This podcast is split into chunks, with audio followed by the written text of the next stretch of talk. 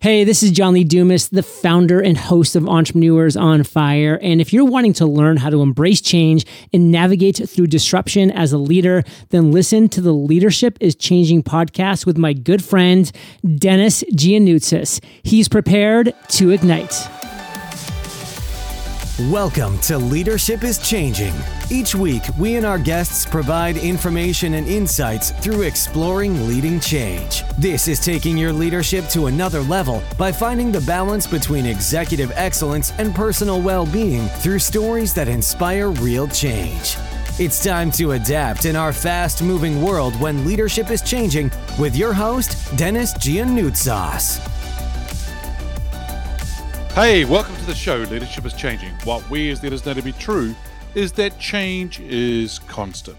Leaders everywhere confront similar obstacles because people are people, but everywhere you go, leaders are overwhelmed, disrupted, and under pressure. They run from email to email, meeting to meeting. Many leaders are not changing quick enough, which means they run the risk of becoming irrelevant and being left behind. The purpose of the show is taking our listeners' leadership to another level by finding their balance between executive excellence and personal well-being through stories that inspire real change. I believe we don't have enough effective leaders in the world today, and if we can get the leaders to step up and lead change, then they can inspire real change. Hey, listeners, it's now time to adapt in a fast moving world.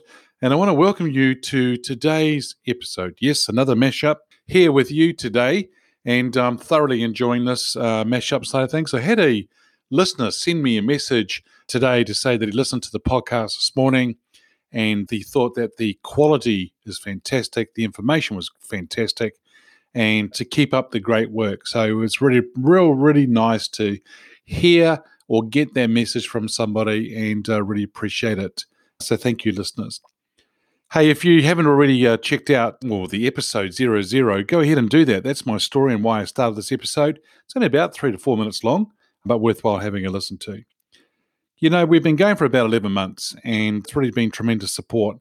But also in that support, we've also launched a Facebook group and a LinkedIn page, and we have a growing community of leaders who are joining us on those two different platforms. So that's a Facebook group and a LinkedIn page. Leadership is changing. Well, today it's Mashup. We're bringing you four fantastic guests that I've had on the show in the past. Neil Milliken, who is on episode 38. Neil is the global head of accessibility for Atos, which is an IT company. And uh, he and I talk about leadership is changing, of course, but in particular, he's talked about the disability side of things in organizations and the way organizations look at that kind of aspect of the diversity and inclusion space in their organization.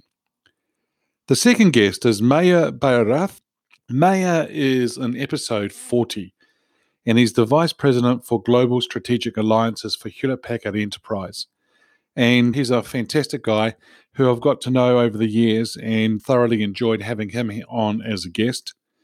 The third guest is Don Robinson, who's on episode 41. Don is the Chief HR Officer for Northwestern Mutual. And Don and I used to know, well, we still do know each other, of course, but um, we uh, worked to, together and I got to support Don quite a bit in the relation to a lot of top talent programs that I facilitated and worked on. And while Don was in his uh, very senior HR role, and uh, a tremendous guy, shares some really great wisdoms in this portion of the mashup. Neha Bagaria is from episode 43. Neha is the founder and CEO of an organization called Jobs for Her.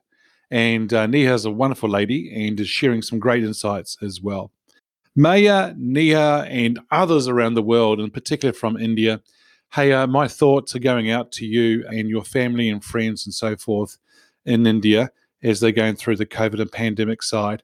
Also, out to other countries and families and friends that we have around the world.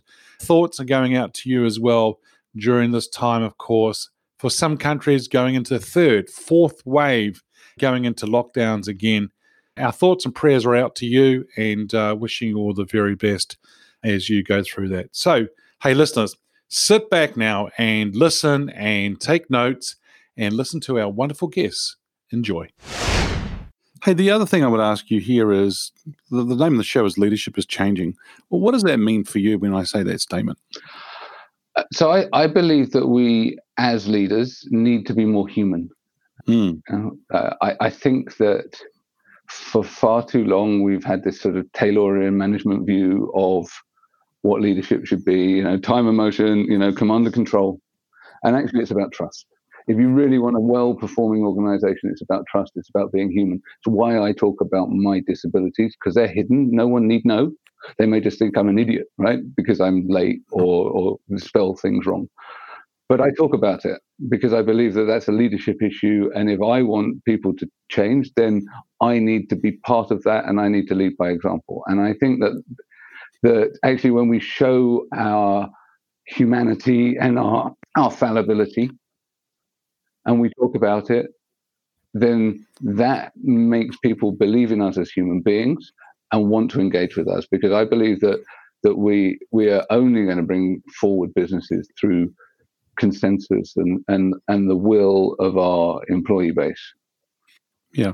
So it's like you humanize and uh, you, you, you show the human side of you, as you said. There's the vulnerability side of as well that's been shown, but then uh, I think that's with with all of that combination. That's where the trust is actually uh, formed. Yeah. And I think that's just a beautiful combination, right? That it all comes together. So more or less people can relate to you rather than being that thing out there as a leader, the command and control, as you're saying.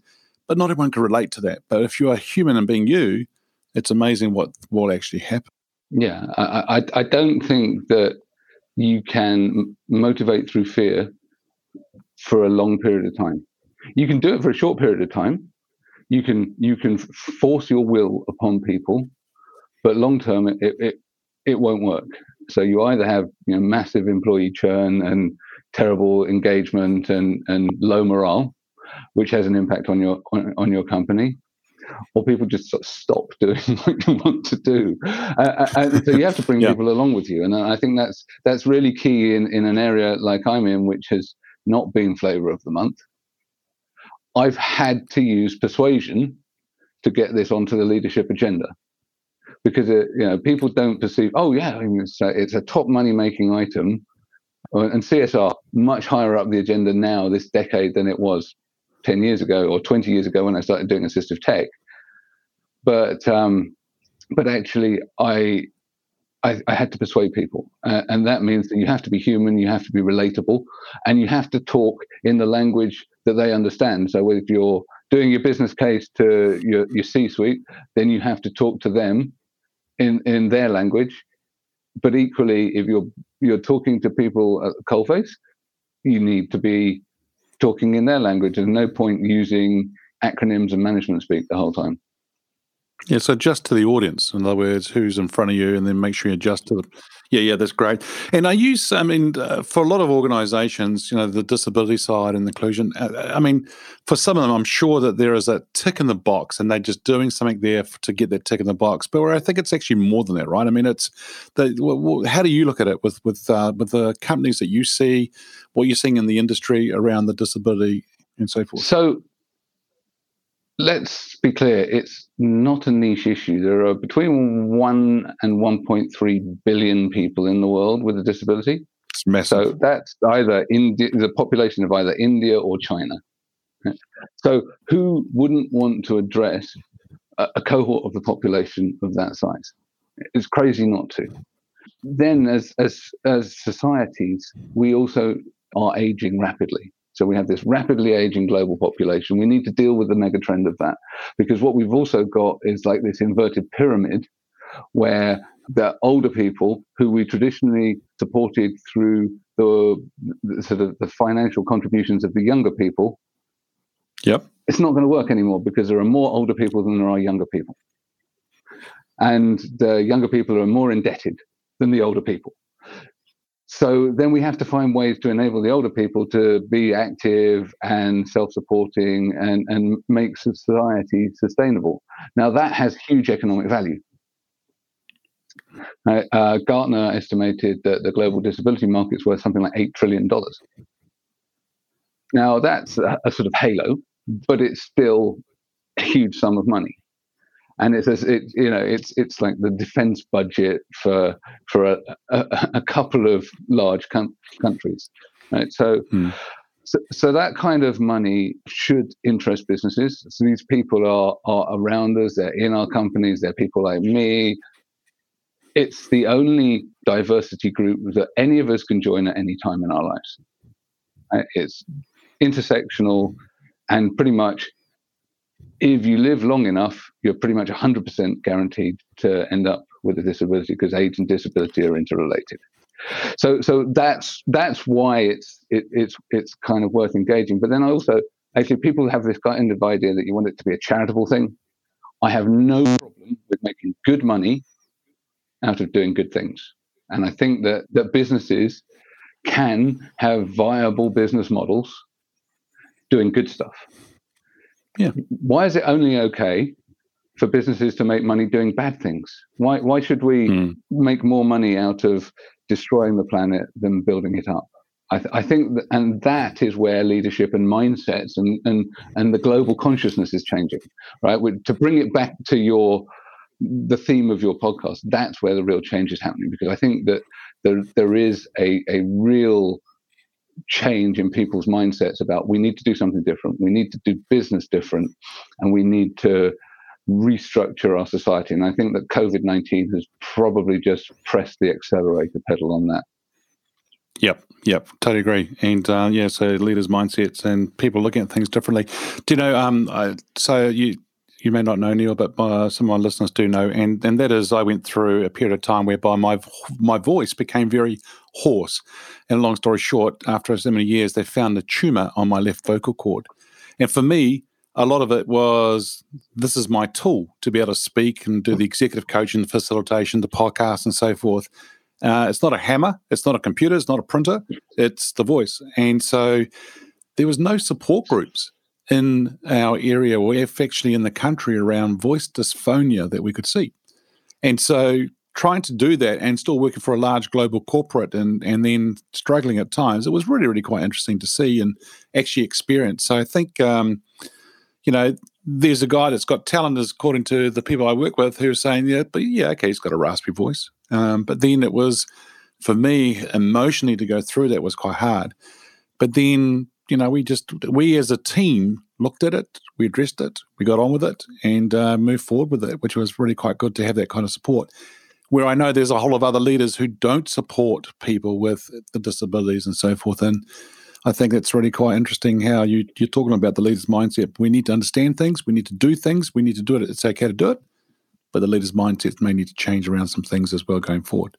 Hence, yes. leadership is changing. Uh, Maya, this show is called Leadership is Changing, and that's a term that I'm using quite a bit. And so when I say leadership is changing, well, what does that mean for you? Yeah. So we live in a very uh, dynamic environment today, Dennis. You know, you take into account what has happened over the last uh, six months with the COVID 19 situation, which at least I think in my lifetime has been uh, unprecedented. Uh, I'm sure that's the case for most uh, people have not seen anything like this I think as you're growing up, you know, you have been a learning and development coach par excellence for all of us at Hewlett Packard Enterprise. We have discussed a lot about leadership styles. You know, we have discussed about, again, leaders in the corporate world, Bill Gates, Steve Jobs. There are a lot of articles written about all these people and how they have rose to uh, corporate excellence and prominence in the work that they have done. But when you think of leadership today, I feel that leadership has evolved to such an extent where you cannot say that this is my leadership style because we live in today in a VUCA environment. Uh, I think VUCA as a concept is known to many people, but for those of them who are hearing this term called VUCA for the first time, it stands for uh, volatility, uncertainty, complexity, and ambiguity. VUCA. So I think if you look at what's happened over the last six months, we are in an ideal VUCA environment. I don't think you, me, or anybody else can predict what's going to happen tomorrow. So it's an extreme VUCA environment. And I think when you are in a VUCA environment, your leadership style has to be one of extreme adaptability. You have to change as a leader on a daily basis, on an hourly basis, depending on the situation that surrounds you. So I myself have moved away from this ethos of, you know, many a times in an interview, sometimes people will ask you, what is your leadership style? Then you will say, I believe in leading by example. You could give several leadership traits, uh, traits, sorry. But I think the biggest thing today, when I think about disruption and leadership, it's that you just cannot say that this is my leadership style. You have to adopt to this VUCA environment, and your leadership style has to be very flexible and dynamic to maintain the pace of change that's happening in the industry and the macroeconomic situation that the world is faced with.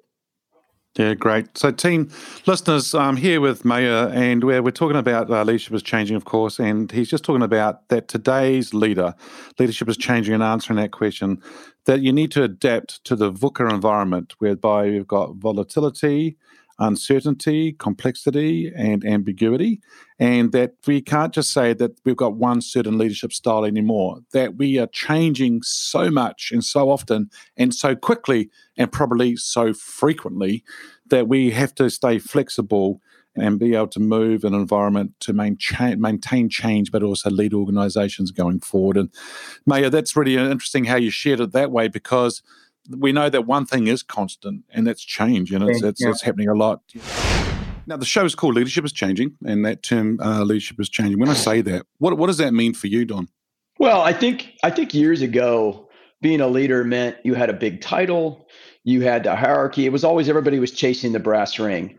It was, you know, and I, I tell people all the time, everybody wants the compensation and the title and the privileges of leadership but m- many times people don't really want the responsibility of leadership. Um, right. Today, leaders, to me, t- to be a great leader, you have to be first and foremost a multiplier of talent. You have mm. to be the, you have to be someone who is identifying talent, growing talent, uh, you know, mentoring talent, recognizing talent, and moving talent around the organization. You know, oftentimes if we have a great person that works for us, we don't want to let them go.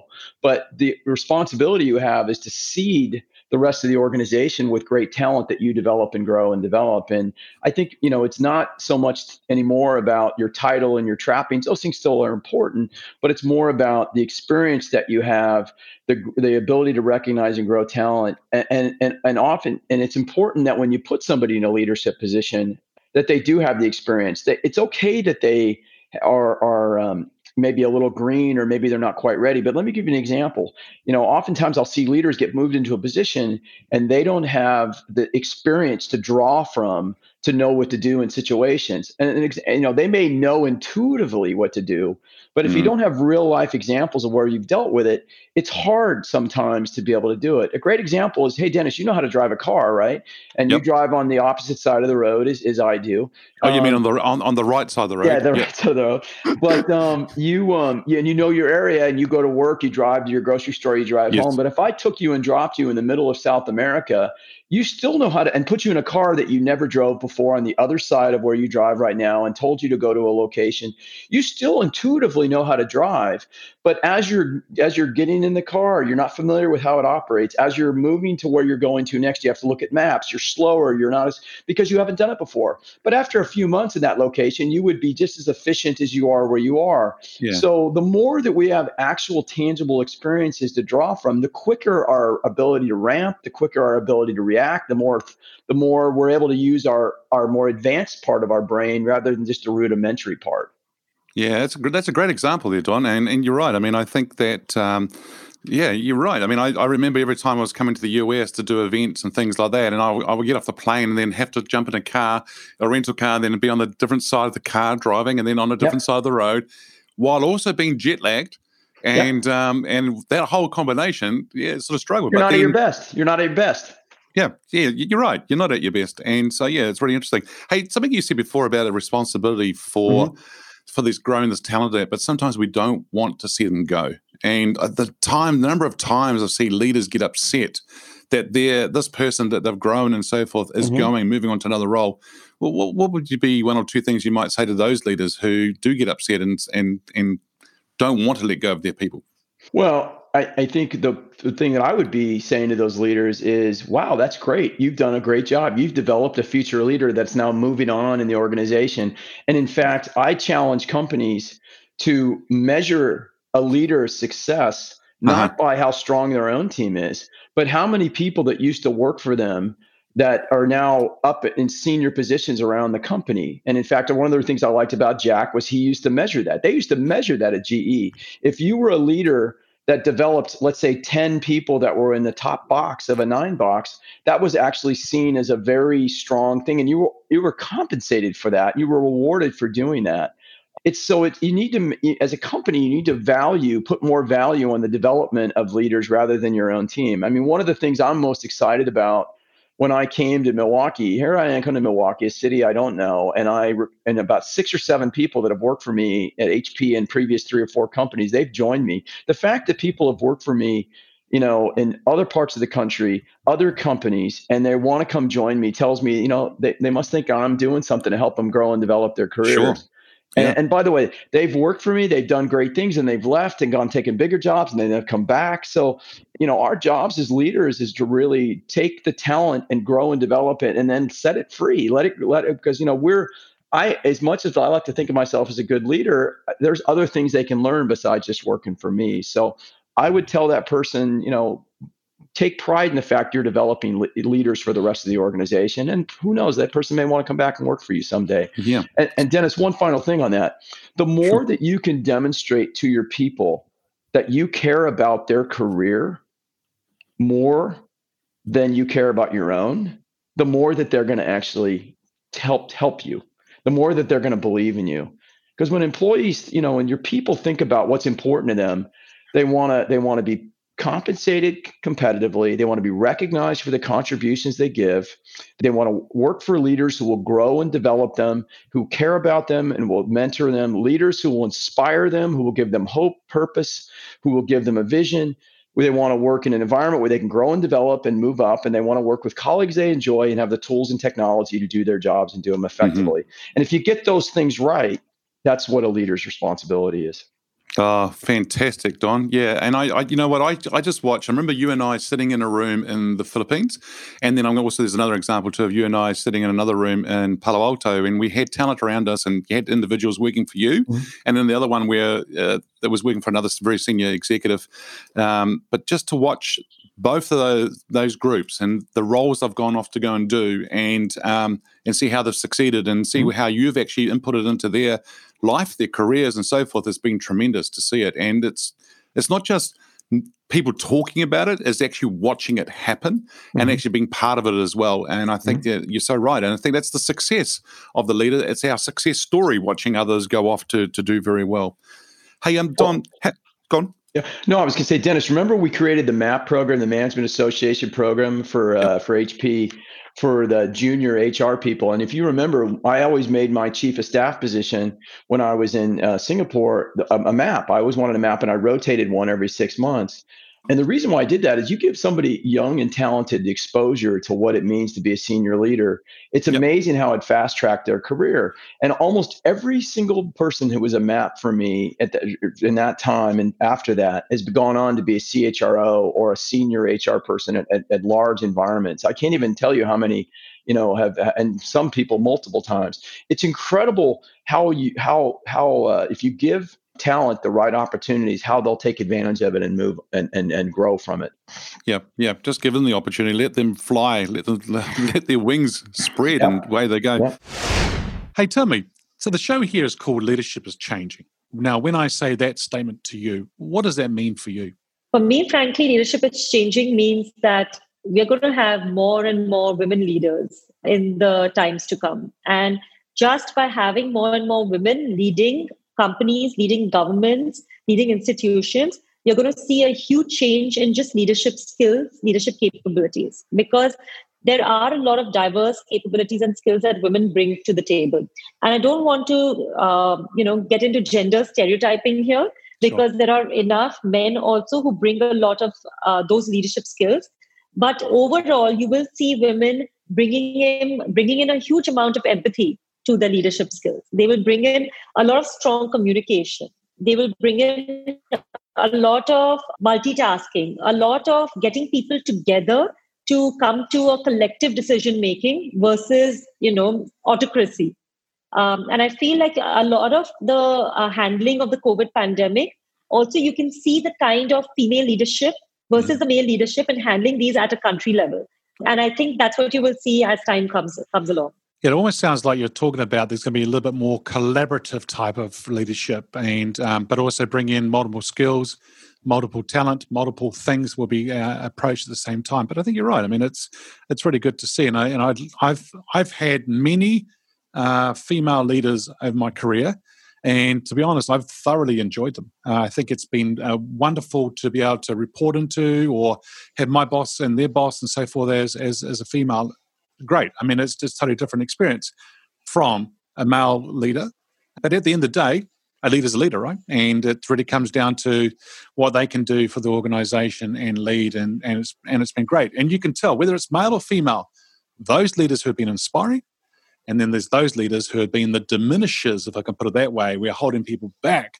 And so, um, yeah, so wonderful to, to hear what you say about that. You think leadership is changing going forward. You're going to see more females into leadership roles going forward. Absolutely. Okay, cool. Hey, listeners, really hope you enjoyed that mashup because I tell you what, it was fantastic to be able to pull that together, in particular with Neil, Maya, Don, and Neha, who were wonderful guests who are sharing their wisdom and thoughts around the question leadership is changing. What does that mean to you? So, yeah, just wonderful to be able to do that. Hey, team, what I would really appreciate is that if you could share this podcast with your friends, your family, your network. The other thing I would love you to do is actually put a review and a rating. The reviews and ratings really help this podcast a lot. And uh, you may have seen uh, of late that I posted on social media that the podcast went to number six in the business management category. And it was just wonderful to see. So if you would uh, do that for us, that we, we would really appreciate it because the more the reviews and ratings and comments and people sharing, it actually helps with the visibility of the podcast Leadership is Changing, which is wonderful. Hey, if you haven't already joined us in the platforms of Facebook and also LinkedIn, the Facebook group and the LinkedIn page, Leadership is Changing, go ahead and do that. We'd love to see you there and join us. And so, listeners, what we as leaders know to be true is that change is constant. Change is incredibly scary, especially with the unknown and the unfamiliar territory. It's time to adapt in our fast moving world when leadership is changing. As I said before, look out for the episodes as they're being released, download them, put a review and a rating. Hey, if there's any feedback you'd like to give me about the show, or if there's a question you have for my guests as I'm interviewing them, or for me on the Ask Dennis episode, send me an email, dennis at leadingchangepartners.com. Hey, listeners, thanks for tuning in. It's always a pleasure being with you. Until next time, bye for now. Thank you for listening to this episode of Leadership is Changing with your host, Dennis Giannoutsas. Each week, we and our guests provide information and insights through exploring leading change, inspiring executives and leaders to adapt and lead a bigger game in a fast moving world.